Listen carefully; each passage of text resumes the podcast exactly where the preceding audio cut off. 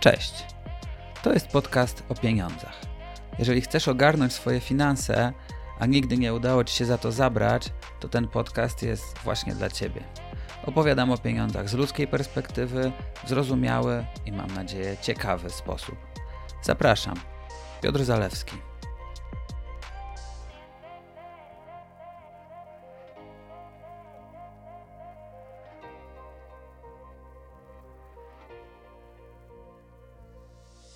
Jeżeli masz jakiekolwiek oszczędności, nawet rzędu kilku tysięcy złotych, to pewnie chciałabyś wiedzieć, jak je ochronić przed inflacją. Środki trzymane na zwykłym koncie bankowym czy w szufladzie po prostu znikają w oczach, a inflacja niestety nie zwalnia. Czy jest choć jeden prosty, bezpieczny i przede wszystkim przewidywalny sposób, aby się przed inflacją uchronić? Dzisiaj opowiem o obligacjach skarbowych.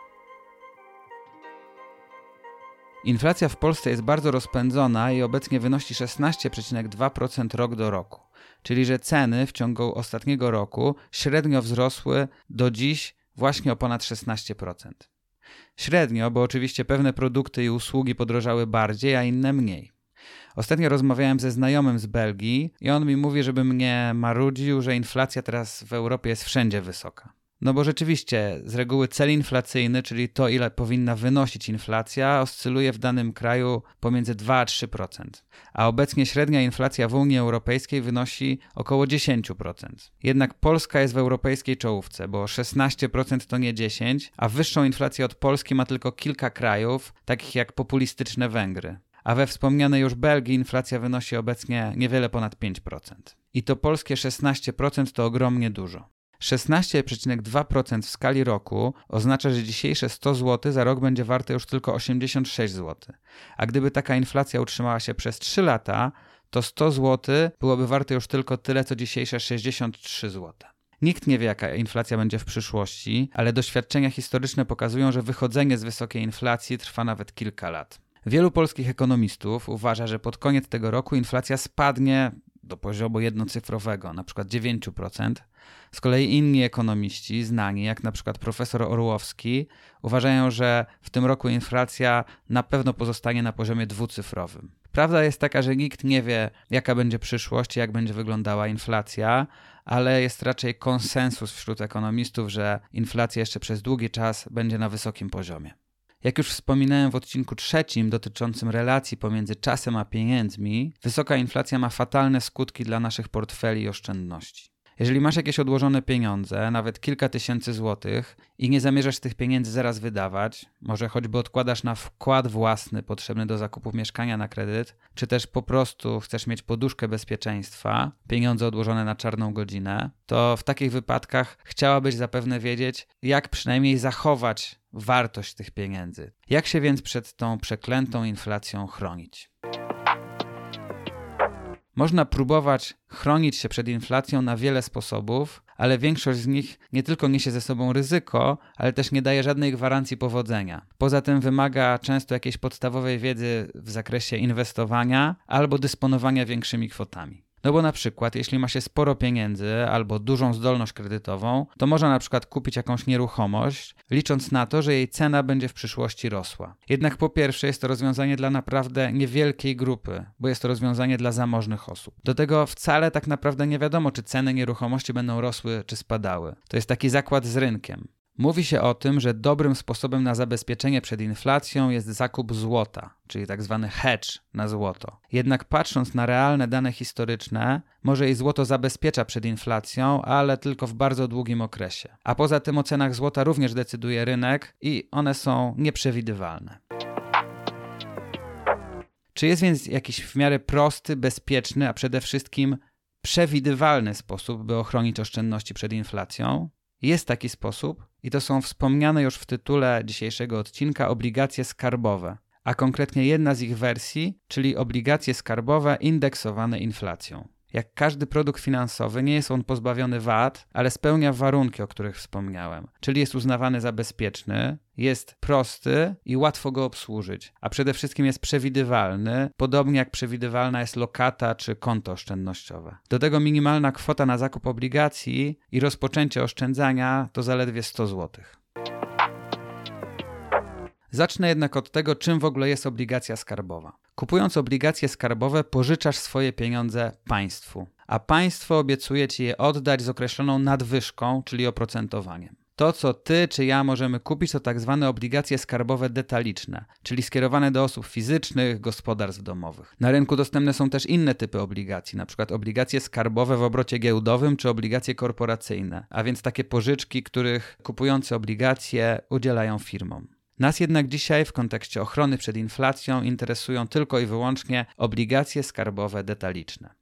Z perspektywy klienta obligacje skarbowe nie różnią się wiele od odkładania pieniędzy na lokacie bankowej otwartej na określony czas, na na rok. Bo obligacje także kupuje się na dowolną kwotę na wybrany przez ciebie czas, na na rok, dwa czy nawet 10 lat i na warunkach określonych przez emitenta, tym wypadku państwo. Najważniejszy z tych warunków dla ciebie to jest wysokość oprocentowania, czyli to, ile możesz na takich obligacjach zyskać. Aktualnie obligacje emitowane są w siedmiu podstawowych wersjach, różniących się od siebie między innymi właśnie tym oprocentowaniem. Wszystkie te typy obligacji można sobie przejrzeć i porównać na stronie obligacjeskarbowe.pl. Co miesiąc odbywa się nowa emisja obligacji i wtedy różne typy obligacji mogą mieć inne oprocentowanie niż z tej emisji z poprzedniego miesiąca.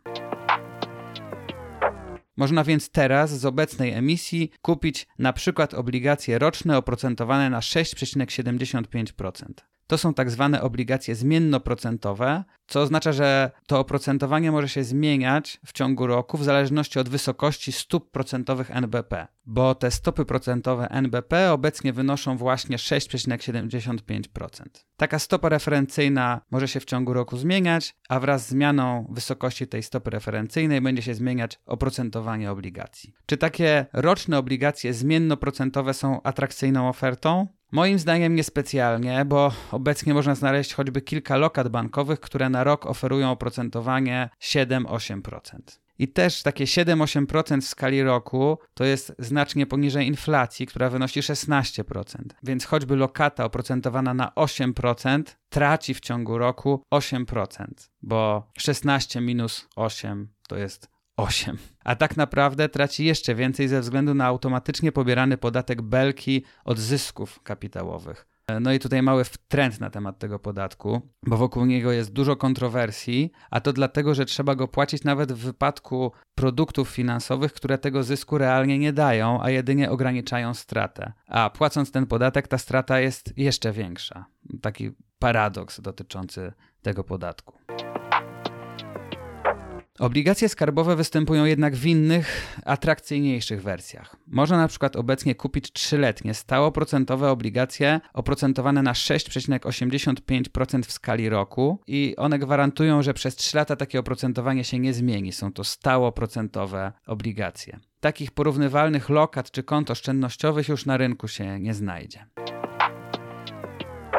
Jednak to, co interesuje nas najbardziej, to tak zwane obligacje skarbowe indeksowane inflacją. I to słowo inflacja nie znalazło się tutaj przez przypadek. Takie obligacje skarbowe indeksowane inflacją występują aktualnie w dwóch wersjach: czteroletniej oraz dziesięcioletniej. Jak to działa? Kupując na przykład obligacje czteroletnie, przez pierwszy rok są one w aktualnej edycji oprocentowane na 7% w skali roku. Jednak już od drugiego roku ich oprocentowanie wynosi tyle co indeks inflacji, plus 1% tak zwanej marży, która jest Twoim dodatkowym zyskiem. Dla przykładu, gdybym rok temu wykupił takie obligacje, to przez pierwszy rok byłyby one oprocentowane na zaledwie 2,3%, bo taka była oferta w kwietniu 2022 roku. Jednak po roku, od kwietnia obecnego 2023 roku, ich oprocentowanie skoczyłoby aż do 19,4%. Skąd takie 19,4%? Inflacja ogłoszona w marcu wynosiła 18,4%, a do tego doszedł ten 1% marży. I teraz przez najbliższy rok te obligacje będą właśnie tak wysoko powyżej inflacji oprocentowane. A jak będą oprocentowane za rok? Tego niestety nie wiemy, bo nie wiemy, ile będzie wynosiła inflacja w marcu, kwietniu 2024 roku. Ale to, co wiemy, to że te obligacje nadal będą oprocentowane o 1 punkt procentowy powyżej inflacji. I w przypadku obligacji czteroletnich tak będzie działo się aż przez 3 lata, czyli bez tego pierwszego roku, który ma stałe oprocentowanie obecnie na poziomie 7%. Państwo oferuje jeszcze jedną wersję takich obligacji, aż dziesięcioletnią. Wtedy w obecnej edycji pierwszy okres odsetkowy jest na poziomie 7,25%, a każdy kolejny przez 9 lat będzie wynosił tyle co inflacja plus 1,75% marży, czyli tej nadwyżki ponad inflację. Do tego w przypadku obligacji dziesięcioletnich odsetki są co roku kapitalizowane, a nie wypłacane, więc oprocentowanie w każdym kolejnym roku jest naliczane od odpowiednio wyższej kwoty. Działa tu magia procentu składanego, o którym wspominałem w trzecim odcinku dotyczącym zależności między czasem a pieniędzmi. Czy więc takie obligacje detaliczne indeksowane inflacją w pełni chronią przed inflacją? No niestety w pełni nie chronią, ale w wielu wypadkach pozwalają na znaczną ochronę przed inflacją, dużo lepszą ochronę niż lokata bankowa. A dlaczego nie chronią w pełni? Po pierwsze, dużą stratę powoduje ten pierwszy rok, w którym odsetki są stałe i niezależne od inflacji. Jeżeli inflacja będzie z miesiąca na miesiąc spadać, to przez pierwszy rok tracić się będzie coraz mniej, no ale jeśli będzie rosnąć, to niestety będzie się przez pierwszy rok tracić coraz więcej. I dopiero od drugiego roku zaczyna się realnie na takich obligacjach zarabiać. Jednak ta strata z pierwszego roku może być na tyle duża, że nawet 3 lata zarabiania w przypadku obligacji czteroletnich może nie zasypać w pełni tego dołka z początku, z tego pierwszego roku. No jest jeszcze jeden czynnik obniżający zysk, czyli ten już wspomniany podatek belki. Więc nawet jeżeli choćby udało się wypracować zysk powyżej inflacji, to od tego zysku pobierane jest 19% podatku. Są więc scenariusze, w których takie obligacje pozwalają zarobić, a są takie, w których niestety nie udaje się w pełni ochronić przed inflacją. Wszystko zależy od tego, jak ta inflacja przez najbliższe lata będzie się kształtować. W internecie jest dostępne kilka kalkulatorów, które pozwalają policzyć różne hipotetyczne scenariusze. Generalnie najlepsze warunki oferują obligacje skarbowe indeksowane inflacją, oferowane na długi okres, czyli na 10 lat. Jest też taka wersja obligacji 12-letnia dla beneficjentów programu 500. To są takie specjalne wersje obligacji, dostępne na dużo lepszych warunkach, ale tylko do wysokości kwoty wypłaconej do tej pory w ramach programu 500 dla danej osoby. Zaletą obligacji skarbowych jest także to, że Twoje pieniądze nie są blokowane na określony przez Ciebie czas przy zakupie obligacji. Czyli na przykład kupując obligacje czteroletnie indeksowane inflacją, w ciągu pierwszego roku możesz wycofać pieniądze i nie otrzymasz wtedy wypracowanych odsetek, ale odzyskasz całą kwotę, którą, wpłaciłeś. Trochę podobnie jak w przypadku lokaty bankowej. W przypadku takich czterolatek od drugiego roku opłata za wykup wynosi 70 groszy od każdej obligacji, ale z kolei nie tracisz wypracowanych odsetek. Jak to wygląda na przykładzie? Gdybyś chciał wykupić po roku obligacje czteroletnie oprocentowane obecnie na 7% i kupione za kwotę 1000 zł, to takie obligacje wypracują, to prosty rachunek, 70 zł zysku. Jednak jeżeli zdecydujesz się na wcześniejszy wykup, to zapłacisz po 70 groszy od każdej wartej 100 zł obligacji, czyli zapłacisz 7 zł za ten wcześniejszy wykup. Więc ten twój zysk to nie będzie już 70 zł, a 63 zł. No i od tego zysku musisz zapłacić ten już nieszczęsny, wspomniany wiele razy podatek belki, czyli finalnie wylądujesz z zyskiem wypracowanym na poziomie 51 zł. Jak więc widzisz, na takich obligacjach, nawet jak wykupiłeś je wcześniej, także zarobiłeś, jednak znacznie mniej.